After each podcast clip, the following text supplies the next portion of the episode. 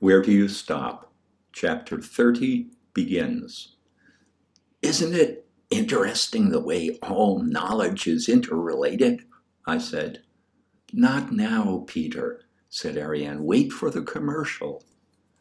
I knew I was breaking Ariane's rule by speaking to her during a movie, but I was out to impress her, and I was impatient. I had brought a volume of my encyclopedia with me that afternoon, volume C, Cat Paradox, Causality, Cavendish Laboratory, Combination Lock, Como Conference, Complementarity, Compound Nucleus Theory of Copenhagen School of Physics, Correspondence Principle, hoping that she would appreciate the intellectual patina I was acquiring. But I'd arrived a little late, the movie had already begun, and she didn't want to be diverted. I couldn't calm down. Why wouldn't the damn movie hurry up? Why did she have to pay such close attention to it anyway? I began to fidget. I opened the book. I turned some pages. I closed the book. I stretched. I opened the book again. I closed the book again. I shifted position. I crossed my legs. I uncrossed my legs. I recrossed my legs. Finally, she said, "Will you settle down?" "Sorry," I said. I tried to sit still. I opened the book again. I tried to read.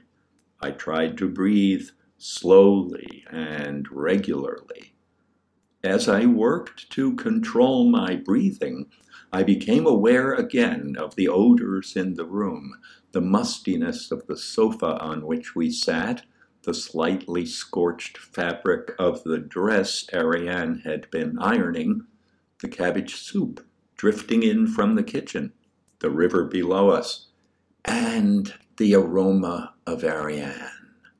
Little by little, her delicious scent seemed to displace all the others.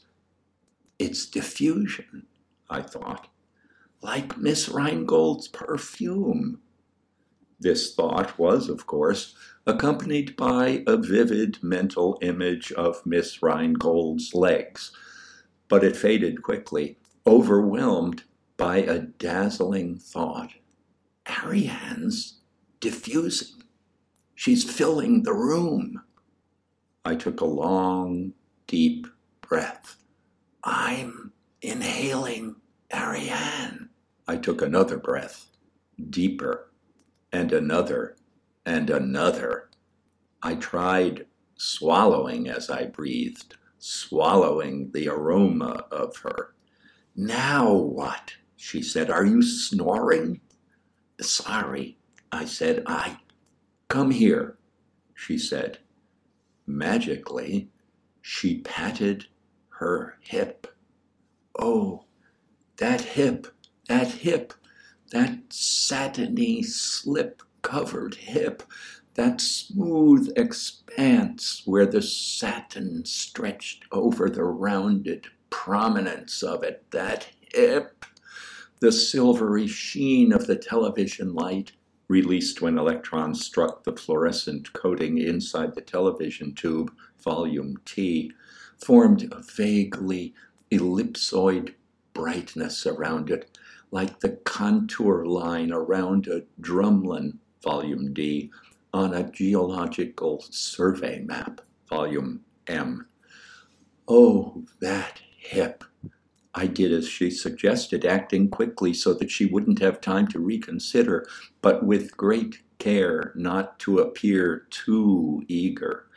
I pivoted on the sofa. I stretched myself out. I began to lower my head toward that glowing hip. I wasn't quick enough.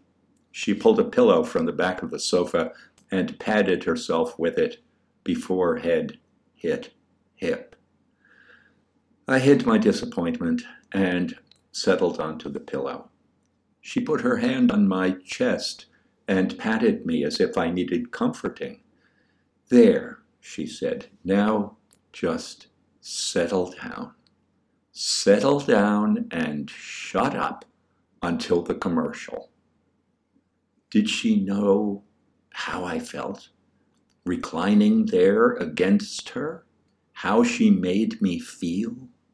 At the time, I supposed that she didn't. I thought I was getting away with something. Now I think otherwise. I think she understood me better than I did myself.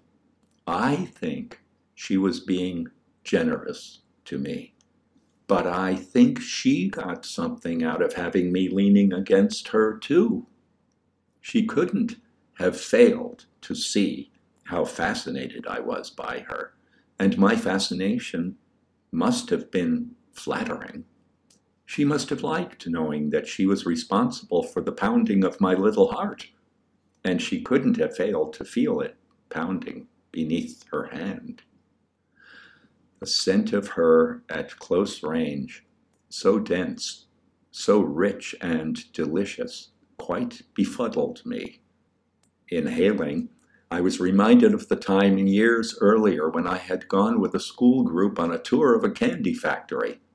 At the end of the tour, we were invited to take a piece of chocolate from a barrel of imperfect pieces, misshapen rejects that had been culled from the line by sharp-eyed ladies wearing hairnets. I took one, but I didn't eat it until the next day, because breathing in all that chocolate aroma had filled me up. Ariane's aroma was richer than that, much richer.